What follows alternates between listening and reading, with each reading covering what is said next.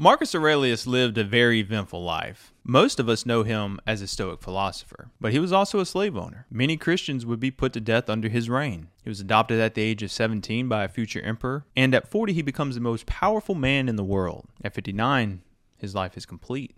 Let's go understand the history of Marcus Aurelius. Maybe you got lost somewhere, swimming too far off the beach, off the. Hello, everyone. Welcome to the cause. My name is Rob, and today we're going to be going over the eighth book the second volume of the Harvard Classic series. Finally, finishing up the second volume, so I'm excited about that. We're going to be diving into the history of Marcus Aurelius. So, Marcus has left us a history that has lasted generations. He was born in Rome in 121 AD on the 26th of April. His father's name was Aeneas Verus, and he would actually die in 124 AD when Marcus was really young. So Marcus would have been about three years old at the time. His mother's name was Domitia, or Lucilla, and he would later be adopted by Antoninus Pius in what I think was more of a succession plan by Hadrian. Emperor Hadrian would adopt Antoninus Pius, who was around the age of 52 at the time of the adoption. And then after that, Hadrian would declare Antoninus Pius successor to the Roman Empire. And on the same day, Antoninus Pius would go on to adopt Marcus Aurelius, who was around the age of 17 at the time. Antoninus Pius would also adopt Ceionius Commodus, and excuse me if I mess up any of these names, I'm trying my best here, which would become Marcus's adopted brother. Hadrian seems to have set this adoption process up on the same day to ensure who the next rulers were going to be in the empire after him. Marcus's real name at birth was Marcus Ennius Verus, after his father. Marcus would later take the name, though, of Marcus Aelius Aurelius Verus. The name Aelius belonged to Hadrian, and Aurelius would belong to Antoninus Pius. Marcus would later drop Verus altogether, and his name eventually became what we kind of know him as today Marcus Aurelius Antoninus, or just Marcus Aurelius. I hope that's not too confusing. It took me a few readings to go through there and get his name squared away in my head, because what happens is these emperors would start to take on other people's names later in life once they became emperor and stuff like that. So everybody kind of has the same like name it seems like. Kind of confusing. Marcus started off life very fortunate. Uh, one unfortunate thing would happen early on, which would be the passing of his father. Um, besides that, it seems like he had a really good upbringing. So his father dies when he's very young, and he's left to the care of his mother, Lucilla. Now, his mom was wealthy, and she would have connections to all the noble noble individuals in Rome. She inherited a fortune, and she also inherited a brick and tile factory about 40 miles north of Rome. And this place supplied bricks for all the monuments down in Rome, such as the Colosseum and, and others. Marcus would actually later inherit this same brick factory as well, so a lot of people don't realize that, but he owned a brick and tile factory uh, with all the other things he accomplished in life. Antoninus Pius would be Marcus's uncle through the marriage of Marcus's dad's sister, Faustina which would be the elder. His uncle Pius would fortunately treat him very, very well. Marcus had the best education and training that you could ask for during this time. By the age of 11, he takes on the dress of a philosopher, which was kind of plain and more simple. It wasn't like this elegant, noble type dress. And he would study hard and he'd eventually stumble upon the sect of the Stoics. Uh, he studied law, which I feel, you know, from our founding generations, pretty much anybody going into govern an empire needs to study law. So he, he definitely studied law. And he speaks highly of all these teachers in meditations and, and the people that kind of helped influence his life. You can tell they all had a major impact in his life growing up, from his mom to his adopted uncle to all of his teachers. You can tell he really valued education and he valued the aspect of learning. Moving into Hadrian, Pius, and Marcus. Hadrian would die in July of 138 and Antoninus Pius would succeed him. After that, Marcus would marry Faustina the Younger, who was the daughter of Antoninus Pius and Faustina the Elder. That would make Faustina Marcus's cousin, so they kind of kept it tight in the family, you know what I mean? They would go on to have their first daughter in 147 AD, and afterwards, from Antoninus Pius, Marcus would receive the title of Caesar and would start being associated with the ruling family, kind of, you know, showing him the ropes and how everything kind of works around the empire. So it makes you wonder did he marry Faustina out of love?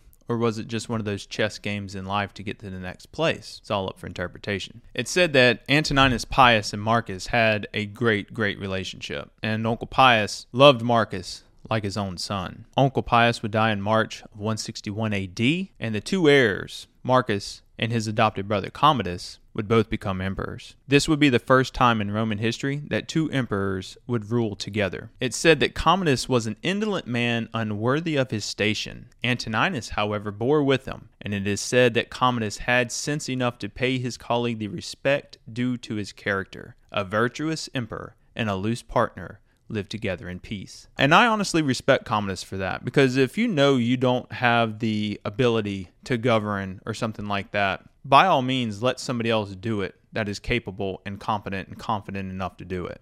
I don't look down on Commodus for allowing that to happen. I, I, I, think that's actually very noble in his case. Trouble would strike his reign in two blows during the first few years. One was the war with the Parthians, which they would actually win in 165 AD. The other was a plague that swept through Rome and would spread through Western Europe. A third issue would arise in the north. The barbarians above the Alps, the Germanic regions, would start to threaten the empire. Commodus would sadly die in 169 AD, leaving Marcus as the sole ruler. During the Germanic Wars, Marcus would actually live with the army along the Danube and the Carnuntum in what is modern day Austria. He would reside up there for about three years until one of his generals out in the Middle East caught a low case of the Benedict Arnold and betrayed him. Avidius Cassius would declare himself Augustus, but he would shortly be assassinated by some of his other generals. Before knowing that he was assassinated, Marcus Aurelius would start making his way over to the Middle East. And on this trip, to get his house back in order, his wife dies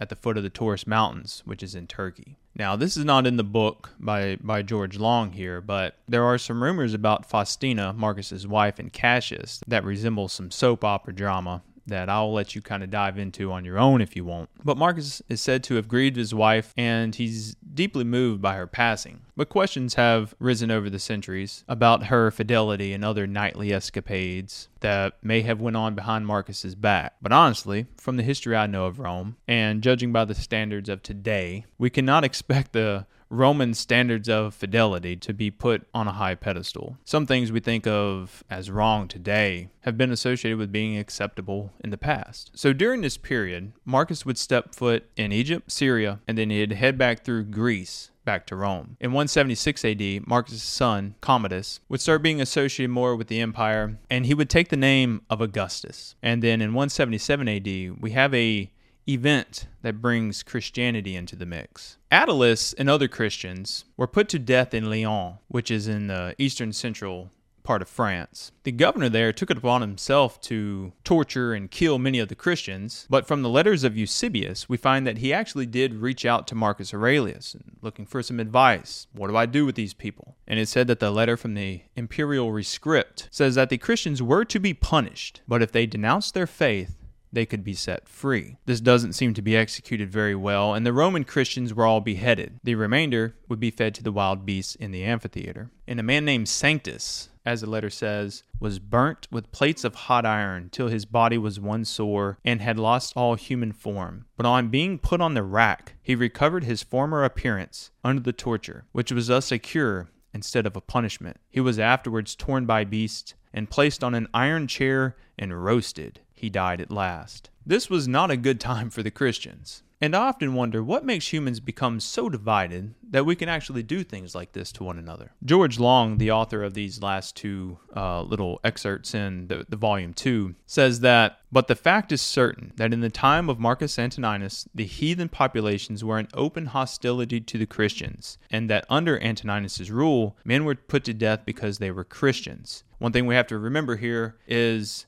the Romans believed that the Christians were atheists because they did not believe in the gods of the state. They believed in Christianity's God. So you'll hear that they're being punished because they're atheists a lot of times if you're reading through uh, some some of these older books. And you have to just remember that the Romans thought of the Christians as basically atheists. And this is one of the most important concepts of history. We have the option at this point to cancel Marcus Aurelius and delete him from history, or we can go through and we can study the good things and we can study the bad things, and we can learn from them both. At this point, the Germanic wars are still raging, and Marcus Aurelius again heads north, and in 179 AD, they win a huge battle. But during this period, Marcus Aurelius comes down with a sickness, and he would die in what is today Vienna. His death would come on the 17th of March, 180 AD. He would be 59 years old. For some reason, I always thought he was a little bit older, but uh, I didn't realize he died that young. At this point, his body would be elevated to the status of a god in Rome statues, busts, and all kinds of things would be created in his honor. And probably one of the most famous that's still standing today is the Antonine Column, uh, which was erected by Commodus, his son,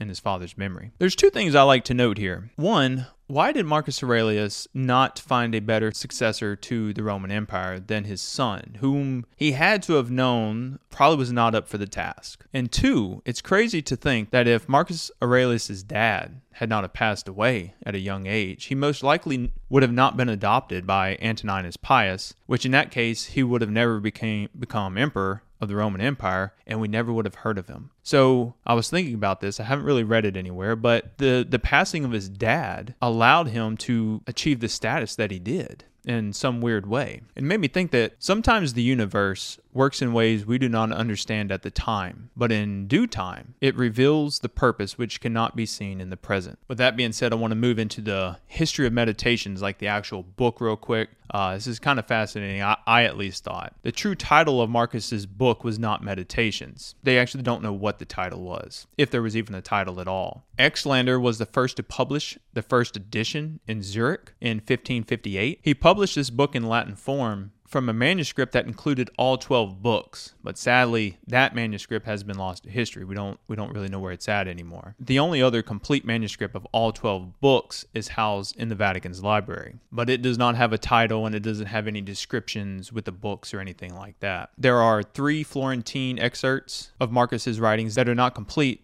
but they agree with the full version that is housed in the Vatican no one can really tell whether Marcus separated his meditations into different books as it is now. Uh, it could have been done by you know whoever compiled these papers later down the road. And for some reason, I've always had this idea that there was just one book that Marcus Aurelius probably you know wrote in but after kind of reading through the history of it i think it's more just scattered papers he would write wherever he was at and i don't know if there was a single book that had everything in it it could have been just papers that were compiled by people after his death into one single uh, meditations type journal. No one really knows for sure. And to wrap it up, Marcus lived a life that is worth examining, and how he wanted to live life, I think, is what's most important. We all know kind of what we should be doing, but it's hard sometimes to take that action to actually do the correct thing. Marcus's life was not all rainbows and butterflies. It was smeared with hate from barbarians, corruption of generals, the death of family members, corrupt politics, and a son that would not live up to the standards of Marcus Aurelius. In a sense, his life is our lives. We will all experience different levels or degrees of everything he experienced. And there's also a philosophy section at the end of volume 2 that goes into the philosophy of Marcus Aurelius. It cites different works and it's hard to read. It it pulls a lot of stuff from meditations and even Epictetus, so it, it's kind of repetitive on stuff we've already covered. Um, it's it's a lot of cites, it's a lot of references. So I'm going to stay away from making a video on that one. Uh, it's only like 20 pages long. You can read through it pretty quickly if you want to. I don't think it would come out well in a video format, so I'm going to stay away from that one. I truly hope you enjoyed the history of Marcus Aurelius. Remarkable individual, and this is just the cliff notes of his life. You can dive down into any of these facets of it, and it's it just it goes so deep. If you find these videos enjoyable or helpful, please consider liking, commenting, subscribing, and sharing. Doing all that, it helps the algorithm, gets these videos pushed out there. I love hearing from you in the comments. I've learned a lot already. Y'all have sent me on some rabbit holes where I've went and dove down different things, and I, I truly enjoy it. It's it's been nice getting to meet y'all down there. We move into volume three next with Bacon and Milton. Truly looking forward to that. I think it's going to be a fun journey going through those. And again, if you enjoy coffee just as much as you enjoy reading classics, then I highly suggest you go down to the link in my description and check out my coffee. I source all the green myself. I roast it all here in my roastery. I package it and then I ship it out to you. The link to my website is in the description below. You can use code the cause for 50% off your first order. And with that being said, I love you and I hope you all stay blessed. Go drink some amazing coffee, read some amazing books, and I will see you next week. Love y'all. Thank y'all. I was making lots of noise, busking on the city streets. I came back from Brooklyn, but you didn't come back for me.